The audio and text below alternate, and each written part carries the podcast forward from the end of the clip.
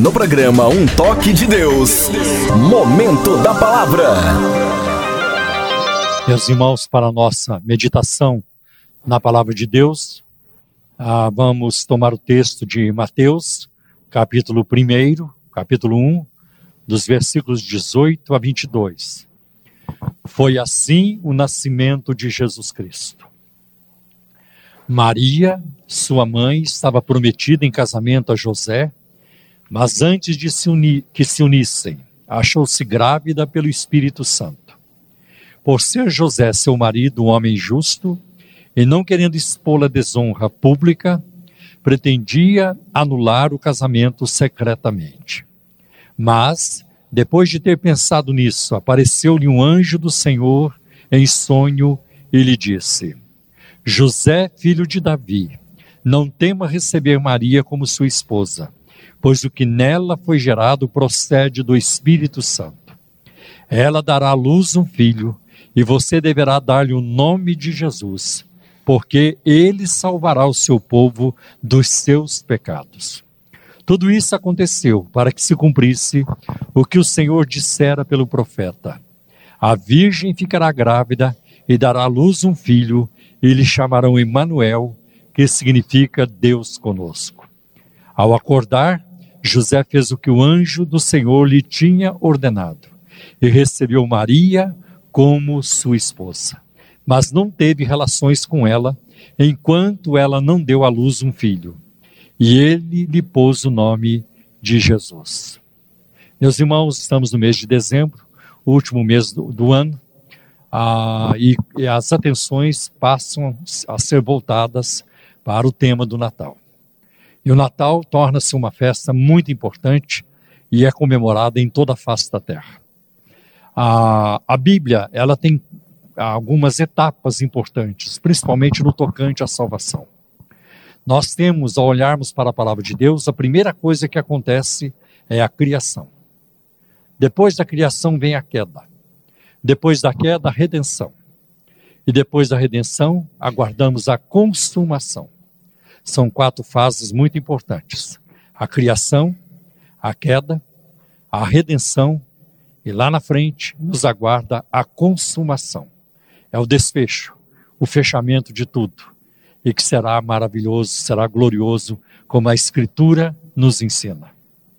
Mas eu creio que, ao, mesmo tempo, quando eu olho para a Bíblia como um livro cheio de milagres, e são milagres do começo ao fim, eu creio que a Bíblia fala de três importantes milagres.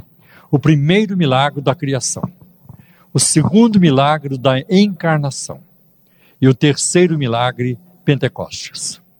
Aí você vai dizer, mas pastor, tem outros milagres na Bíblia? Tem, graças a Deus, está cheio de milagres. Mas eu considero esses os mais importantes. Sem a criação, nós não estaríamos aqui nada existiria. Mas depois vem a encarnação. É quando Deus invade o espaço e o tempo na bendita pessoa de Jesus Cristo, que não é apenas filho de Deus, mas é também Deus o Filho. Então, este é o milagre da encarnação. Sem a encarnação, não pode haver redenção. E depois vem Pentecostes, grande milagre porque sem Pentecostes não existirá a igreja. Então nós estamos aqui por causa desses grandes milagres que aconteceram. E hoje, deixando de lado a comercialização, a, deixando de lado a comilança, a comilança, o panetone, a, eu creio que o Natal fala de alguns eventos muito importantes. Eu creio que muita coisa acontece por causa do Natal por causa da encarnação do Filho de Deus, ou de Deus o Filho ter se tornado homem. Natal fala da invasão de Deus no tempo, no espaço e na raça humana. Não, não apenas tempo e espaço, mas a humanidade foi invadida pela divindade. E eu acho isso fantástico. Que Deus, como que ele, ele veste a mesma roupa que vestimos, em, ter, em termos de carne, em termos da natureza humana, porém sem pecado. E por causa da encarnação, por causa, porque Jesus se fez homem, acontecem algumas coisas muito importantes na nossa vida. A primeira coisa que pode acontecer na nossa vida é que o nosso passado pode ser perdoado. Romanos capítulo 3, versículo 21 a 24 diz assim: Mas agora se manifestou uma justiça que provém de Deus, independente da lei, da qual testemunham a lei e os profetas. Justiça de Deus mediante a fé em Jesus Cristo para todos os que creem. Não há distinção, pois todos pecaram e estão destituídos da glória de Deus, sendo justificados gratuitamente por sua graça, por meio da redenção que há em Cristo Jesus. Não há distinção. Não tem distinção entre a turma da direita e da esquerda. Não tem distinção entre um erudito e um caipira. Todos, todos pecaram e todos foram destituídos da glória de Deus.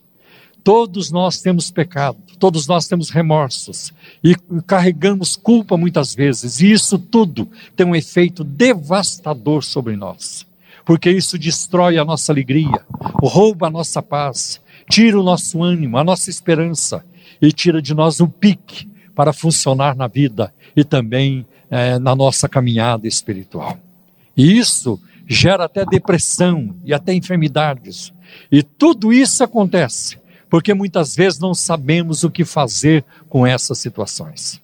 E as pessoas fazem de tudo para fugir do remorso, da culpa, do passado, daquilo que fez errado, das lembranças de, desagradáveis, negativas. As pessoas fazem de tudo para fugir. Elas vão para as drogas, para as bebidas, para terapias, para viagem, fugindo tudo para fugir de coisas que gostaríamos que nunca tivessem acontecido, ocorrido nas nossas vidas. Mas existe uma solução. E esta solução chama-se perdão. Deus quer perdoar, Deus quer remover e a culpa e Deus quer limpar a nossa consciência. E eu me lembro agora do Salmo 32, que diz assim: Feliz a pessoa a quem o Senhor perdoa. Feliz o homem cuja transgressão é perdoada. Nossa felicidade vem disso, vem do perdão. A Bíblia não diz: feliz o homem que ganha muito dinheiro, feliz o homem que tem muita saúde, feliz o homem que é bonita, a mulher que é bonita. Hum, embora tudo isso ajude, mas a Bíblia não diz isso. A Bíblia diz: feliz aquele cujo pecado é perdoado. O perdão tira de nós um peso, o perdão nos abre a porta da, da, da, comunicação com Deus, da intimidade com Deus. O perdão nos ajuda a chegar diante de Deus de cara limpa, sem sentir culpa, de falarmos com Deus e não sentirmos vergonha. O perdão de Deus remove isso. O perdão tem alguns aspectos. Primeiro, ele é instantâneo. Nós não esperamos, nós não precisamos esperar para sermos perdoados. Por Deus, não. Às vezes ficamos esperando o perdão de uma pessoa. Será que ele vai me perdoar? Será que ela vai me perdoar? Será que vai responder meu e-mail? Será que vai me mandar um WhatsApp? Será? Será? Mas a gente nunca faz isso em relação a Deus. Nunca um crente, nem na Bíblia e nem fora dela, dirá: Eu ainda estou aguardando o perdão de Deus. Estou esperando Deus me perdoar. Nunca, porque o perdão de Deus é instantâneo. Deus perdoa imediatamente. É assim que ele age com as suas criaturas que se arrependem e que reconhecem o seu pecado e, e eles e, e, e, pedem perdão e eles têm a resposta imediata de Deus. Foi o que aconteceu com o ladrão que se converteu lá na cruz. Quando ele pediu perdão, reconheceu o seu erro e disse: Senhor, lembra-te de mim quando entrares no teu reino. Jesus não disse para ele: Vou pensar. Esse seu pedido é muito importante, vou registrar e eu vou tratar disso e eu vou te dar uma resposta. E um dia você vai ter uma resposta. Não sei quando, mas você vai ter. A resposta foi imediata, ela foi completa. Hoje mesmo estarás comigo no paraíso. E isso é certeza de salvação. Nunca na história, talvez, nunca, alguém recebeu tanta certeza de salvação como aquele homem lá na cruz. Porque quando Jesus disse para ele: Hoje mesmo estarás comigo no paraíso, quem mudaria essa palavra de Jesus? Então ele estava garantido por toda a eternidade. Glória a Deus. Eu quero falar com vocês de algumas garantias que nós temos também em Cristo Jesus. Outra coisa, o perdão é completo, não é fatiado, não é a prestação. Deus não perdoa 70% dos seus pecados e 30% você vai ter que resolver. Não. O perdão, ele é cabal. Nós muitas vezes agimos assim, porque não agimos como Deus age. Eu te perdoo, eu perdoo aquilo, mas não perdoo isso. Eu já fiz isso uma vez. Aquilo que você fez assim, eu perdoo. Mas aquilo outro lá, eu não perdoo. É, eu já fiz isso uma vez. Mas o perdão de Deus, ele não é a prestação, ele é, não é com pinga-gotas, ele é completo. Por isso que em 1 João 1,7 diz: se andarmos na luz como ele na luz está, temos comunhão uns com os outros. E o sangue de Jesus Cristo, seu Filho, nos purifica de todo pecado. E ainda no versículo 9, está escrito: se confessarmos os nossos pecados, Ele é fiel para perdoar os nossos pecados e nos purificar de toda iniquidade, de toda iniquidade. Eu não preciso ficar carregando restos de pecado, eu não preciso ficar arrastando é, fatias de pecado, porque Ele nos purifica de todo pecado. Esse é o poder do sangue de Jesus. Nosso passado pode ser perdoado e os nossos pecados podem ser esquecidos. E eu acho isso incrível, porque o que vemos em Hebreus 8 e 12 é isso. Porque eu lhes perdoarei a maldade e não me lembrarei mais dos seus pecados. Olha que, que, que verdade incrível nesse texto. Eu lhes perdoarei a maldade. Aqui não está escrito, eu lhes perdoarei as culpas, ou então eu lhes perdoarei as falhas. Não, eu vou perdoar a maldade de vocês. E maldade é uma coisa muito mais séria do que falha. E mesmo assim a promessa de Deus é isso: eu lhes perdoarei a maldade e não me lembrarei mais dos seus pecados. Meus irmãos, nosso Deus é onisciente, sabe tudo. Seu conhecimento é infinito, não tem como medi-lo. Ele é um ser onipotente, ele é um ser onipresente infinitamente capaz, mas Deus tem uma habilidade que nós não temos. Aliás, Deus tem muitas. Deus tem a habilidade de se esquecer, de não se lembrar dos nossos pecados. Nós não conseguimos fazer isso. Eu me lembro das minhas artes que eu pratiquei na infância. E que muitas vezes eu tive que levar chineladas da minha mãe, porque eu era um garoto arteiro. Hum. Eu, eu aborrecia minha mãe fazia o que não prestava, o que não devia fazer, e eu tinha que ser corrigido continuamente. Eu era muito peralta. E até hoje eu me lembro. Até hoje eu me lembro. Eu me lembro daquilo que eu fiz na adolescência, na juventude, na idade adulta. Eu me lembro, e são coisas ruins. Eu tenho, nem todas as minhas lembranças são boas, são ruins. Não consigo me esquecer. Eu não consigo me esquecer daqueles que me maltrataram daqueles que me trataram mal, daqueles que não foram leais comigo. Eu, eu, não consigo me esquecer, mas Deus se esquece. Deus se esquece. Apesar do seu conhecimento, do seu poder, Deus tem poder para nunca mais se lembrar dos nossos pecados. Por isso que nunca será uma boa ideia você pedir a Deus perdão duas vezes pelo mesmo pecado que cometeu. Porque se você pedir perdão uma segunda vez por um pecado que você já pediu perdão, Deus vai responder para você: Eu não sei do que, que você está falando. Eu não sei do que, que se trata. O que, que, é isso que você está trazendo diante de mim? Porque Deus se esquece. Porque Ele escolheu esquecer. E quando Deus quer esquecer, ninguém pode eh, fazê-lo lembrar-se mais. Graças a Deus que o nosso passado, nossos pecados, minhas artes, meus pecados da adolescência, da juventude, da idade adulta, já foram já estão debaixo do sangue de Jesus e nunca mais serão trazidos contra mim. Isso é ser livre de uma dívida que eu não preciso mais encarar. É muito importante isso. Zerou. O HD zerou nessa parte, né? Zerou nessa parte. Outra coisa, o nosso presente pode ser administrado por causa da encarnação, porque Jesus veio, o nosso presente pode ser administrado de uma forma melhor. Porque, meus irmãos, a vida pode ser muitas vezes pesada e difícil pesada e difícil. Uma surpresa, uma tragédia, e a vida cheia de tragédias, os ataques terroristas, os acidentes, os imprevistos da vida, uma notícia ruim que vem da medicina, e assim por diante. Por isso, porque a vida é difícil, muitas pessoas fazem até cursos para resolver tantas dificuldades tantas, vão é, é se programando para aqui, para ali, vão buscando especializações, alta ajuda e tudo isso. Mas em Cristo, nós temos poder para administrar o presente e ter um presente melhor.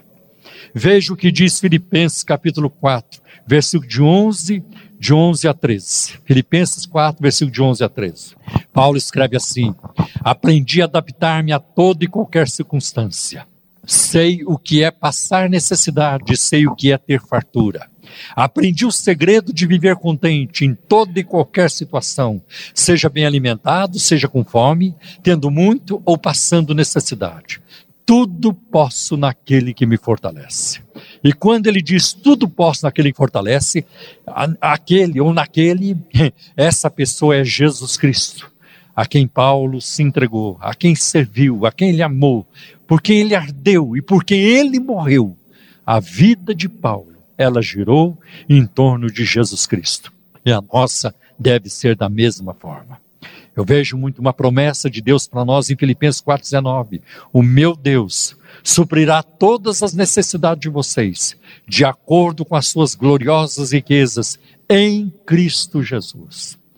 Nunca a palavra de Deus está dizendo, meu Deus suprirá todas as necessidades de vocês de acordo com o Bradesco, ou com o Itaú, com a Caixa Econômica, ou de acordo com um parente rico, ou de acordo com uma herança que você vai receber, mas é em Cristo Jesus. É nisso que nós somos ricos. Isso basta?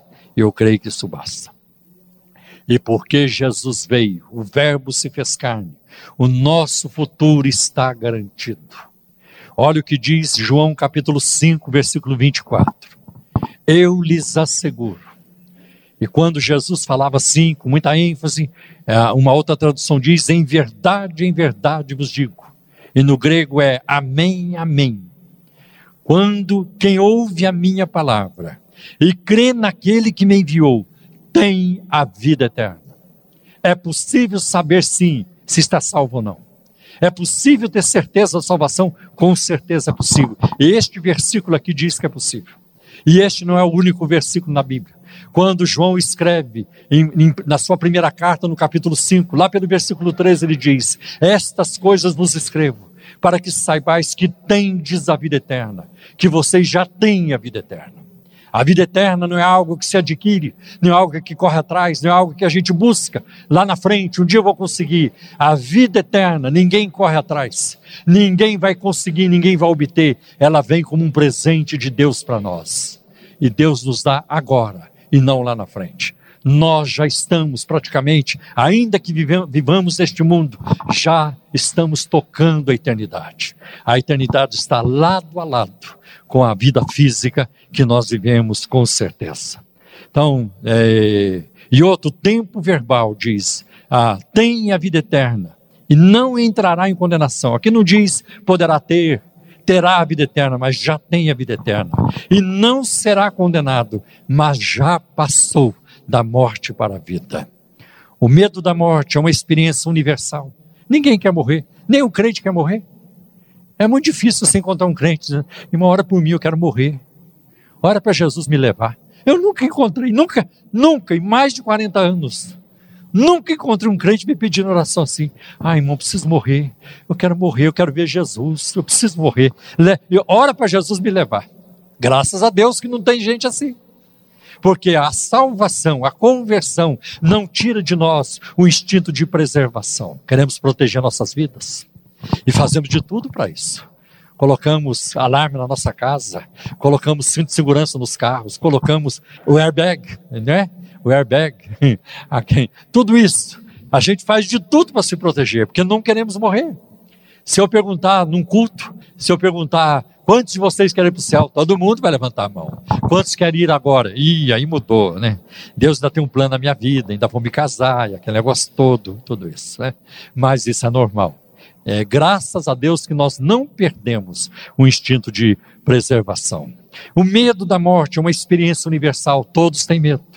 E não importa se é rico ou pobre, se é feio ou bonito, se é um acadêmico ou um caipira, todos passaremos pela morte. Isso é um fato inevitável. Não tem como escapar da morte. Porque se tivesse, os médicos não morreriam. Eles saberiam dar um jeito. Eles mesmos não sabem, os médicos morrem também, os cientistas também morrem. E se a morte é inevitável, se não tem como evitar a morte, não se preparar para ela é estupidez. Porque as pessoas se preparam para muita coisa na vida, principalmente nessa época do ano, se preparam para o vestibular e estudam e fazem cursinho Por isso você e eu temos que nos preparar para nos encontrar com Deus, porque isso é certo. Não haverá portão fechado, não haverá corrente fechada. Nós estaremos na presença do Senhor. E a palavra de Deus nos diz, o livro de Amós, prepara-te para te encontrares com teu Deus. Isso é muito importante, temos isso em mente. Né? Você não estará pronto para viver até que você esteja pronto para morrer. É preciso é, ter isso em mente. E as pessoas não gostam de falar da morte. Por quê? Porque elas não estão prontas para morrer. E morrer nós vamos. Gênesis capítulo 3, versículo 19 diz: Tu és pó, e em pó te has de tornar. As pessoas pa preferem passar a vida inteira fugindo de Deus, mas não poderão fugir para sempre. É o que nos diz o Salmo 139. Para onde fugirei do teu espírito? Se eu subir às alturas, tu estás ali. Se eu fizer a minha cama no inferno, tu também estás. É impossível fugir de Deus. Então nós vemos em Hebreus 9, 27, ao homem está destinado morrer uma só vez e depois disso enfrentar o juízo. É, é isso que nós encontramos aqui. Não existe espaço na palavra de Deus para a reencarnação, que é uma doutrina infernal, que é uma doutrina que não nasceu de Deus, mas nasceu do inimigo, porque ela compete com a doutrina da salvação. E aquilo que vem para substituir Jesus deve ser rejeitado de todas as formas. E com todas as forças deve ser rejeitado. Porque o Hebreus 9, 27 diz: e depois da morte segue o juízo, não segue a reencarnação.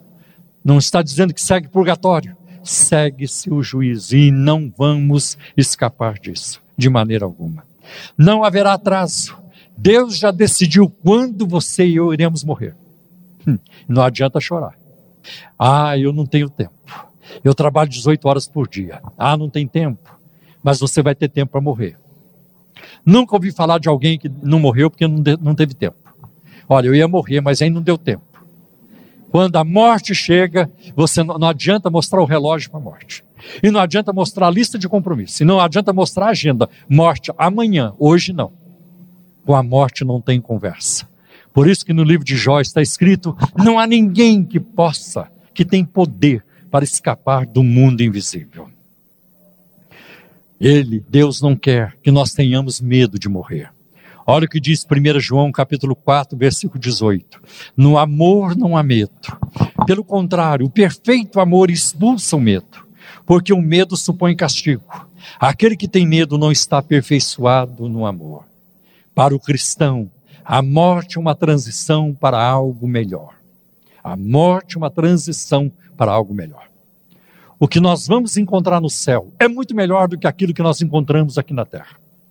E eu me lembro de um pensamento de C.S. Lewis, que ele disse o seguinte: o mundo é o único céu que os ímpios vão desfrutar. O mundo é o único céu que os ímpios podem desfrutar. E o mundo é o único inferno que os crentes têm que enfrentar. Então, a turma do mundo tem que desfrutar do mundo e desfruta o máximo, porque não vai ter nada para desfrutar do lado de lá. E para nós que não somos do mundo, Desfrute muito pouco deste mundo. Segura este mundo com a mão bem aberta, porque nós vamos desfrutar do lado de lá. Este mundo não é o nosso céu, ele é o nosso inferno. Nosso céu está do outro lado. É muito melhor o que nós vamos encontrar do lado de lá. Eu fico pensando num banquete, quando você vai num banquete e a comida está preparada. Um banquete muito, muito, muito caro, muito bom. Só que antes de entrar na sala do banquete, você fica na sala de espera. E aí o garçom traz um salgadinho para você, talvez um suquinho, para segurar, para aguentar o baque até entrar na sala do banquete. Este mundo pode nos dar um salgadinho. Este mundo pode nos dar um suquinho. Mas o nosso banquete está lá do outro lado, nas bodas do Cordeiro, na presença de Deus, quando viveremos com Ele para sempre. É assim que a palavra de Deus nos ensina. É uma coisa muito importante para a nossa vida. Este e outra, a gente vê que a, a, salvação, ou a encarnação, ou o Natal, é uma, é, é, é, uma coisa que fala, por exemplo, de presentes, né? Fala sempre de presentes, né? E, e este presente de Deus, ele tem alguns aspectos para nós, tá?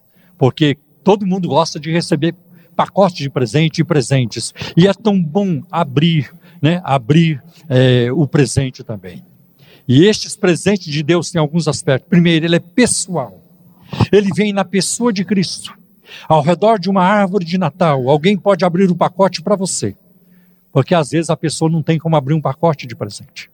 Às vezes a pessoa tem um problema físico, não tem habilidade física. Então vai lá o vovô para abrir, vai lá a mãe, vai o filho, vai um parente, vai o neto abrir o presente, o pacote de presente. E todos nós gostamos de abrir. O que será que eu ganhei? Uma coisa bonita. E muitas vezes nós ficamos deslumbrados com aquilo que ganhamos. A salvação é um presente de Deus. E outra coisa, a salvação é um pacote que ninguém poderá abrir por você. É você que terá que abrir. Não tem mamãe, não tem vovô, não tem neto, não tem filho que poderá abrir esse pacote para você. A salvação é presente, você não compra, porque presente a gente compra. E outra coisa incrível é que muitas vezes, né, é que muitas vezes os, os presentes que nós ganhamos vêm com defeito. Tem presente que vem quebrado, tem presente que vem arrebentado, vem errado e assim por diante. E você tem oito dias para trocar, tem um mês para trocar. Mas quando você abre o pacote da salvação, não tem nada, não tem defeito, só tem maravilhas. E o principal presente do pacote é Jesus. Jesus, e ninguém troca Jesus por outra coisa. Não tem como trocar Jesus porque não tem nada que se compara a ele. E junto com Jesus vem paz, vem alegria, vem, vem esperança, vem muita coisa boa que nós encontramos em Cristo Jesus. Que bênção que nós sabemos disso. Então nós vemos que a quanta salvação é somente você quem pode abrir o pacote e receber o presente. E esse presente é prático. Esse presente é exatamente o que você precisa hoje. E talvez você me diga, pastor, estou precisando de dinheiro. Não. Você está precisando de Jesus. Pastor, eu estou precisando de saúde. Não, você está precisando de Jesus. Pastor, eu estou precisando, eu preciso de emprego. Não, não, você está precisando de Jesus. Não adianta você ter emprego, não adianta você ter saúde, não adianta você ter grana e você ir para o inferno com tudo isso. Então, em primeiro lugar na sua vida, você precisa de Cristo. Porque a promessa de Jesus é essa, em Mateus 6,33 mas buscar em primeiro lugar o reino de Deus e a sua justiça, e estas coisas serão acrescentadas. Foi Deus quem criou você com estômago, com boca, com dentes para morder comida, com esôfago para engolir a comida. Foi Deus quem fez você assim. Foi Deus quem, quem fez você com todas as necessidades. E Ele provê tudo isso também. É, ele cuida de nós, como a palavra de Deus nos diz. Então você precisa, isso é exatamente o que você precisa, é de Jesus. E esse presente não tem preço. Porque a gente pode calcular quanto vamos gastar para dar presente aqui e ali, quanto vamos gastar para dar um presente de casamento. Mas o presente que vem, o presente da salvação, não tem como calcular o seu preço. Por quê? Porque custou a vida de Cristo. Isso mostra o quanto você é valioso também. Cristo morreu para te resgatar, para nos resgatar e para ter ter-nos com Ele para sempre. Outra coisa, os presentes que nós ganhamos nem sempre são permanentes. Eles podem ser roubados. Eles vão perdendo a sua capacidade, eles vão estragando. Pode ser qualquer coisa. A geladeira estraga, a televisão estraga, um celular estraga, cai na água, já era, não tem mais jeito, e assim por diante. Mas esse presente que vem por causa, porque Cristo se fez homem, é um presente permanente que nunca será roubado de nós, que fica conosco para sempre. E é uma coisa tão tremenda a salvação que nós temos em Cristo Jesus, porque dura para todos sempre. Meus irmãos, entrar no céu será uma experiência indescritível. Ninguém, nenhum pregador na história conseguiu é, descrever isso quando chegarmos diante do Senhor e contemplarmos a sua face, e o seu sorriso, o seu olhar de amor para nós, um olhar que nós nunca contemplamos na nossa vida, um sorriso que nunca pudemos contemplar, e um olhar que nunca veio sobre nós, nunca. O olhar de Jesus quando chegarmos diante dele, o amor que ele tem por nós, não é, nós, nós vamos esquecer de tudo, nós vamos ficar, eu falei, eu costumo falar, não ficar babando na presença dele e por muitos, talvez por, por, por, milhões de anos, contemplando a sua beleza e a sua maravilha, porque Jesus é simplesmente maravilhoso. Maravilhoso. A vida eterna se consiste disso. A vida eterna não é amar a Igreja Cristã da Trindade, nem a Igreja Batista. A vida eterna não é nem amar o ministério que você desenvolve. A vida eterna se resume nisso, em amar a Cristo, em se apaixonar por Jesus. É a linguagem de cantar. O meu amado é meu e eu sou dele. Essa é a linguagem e nós devemos viver isso. Amém, meus irmãos. Deus dos anjos, harmonia,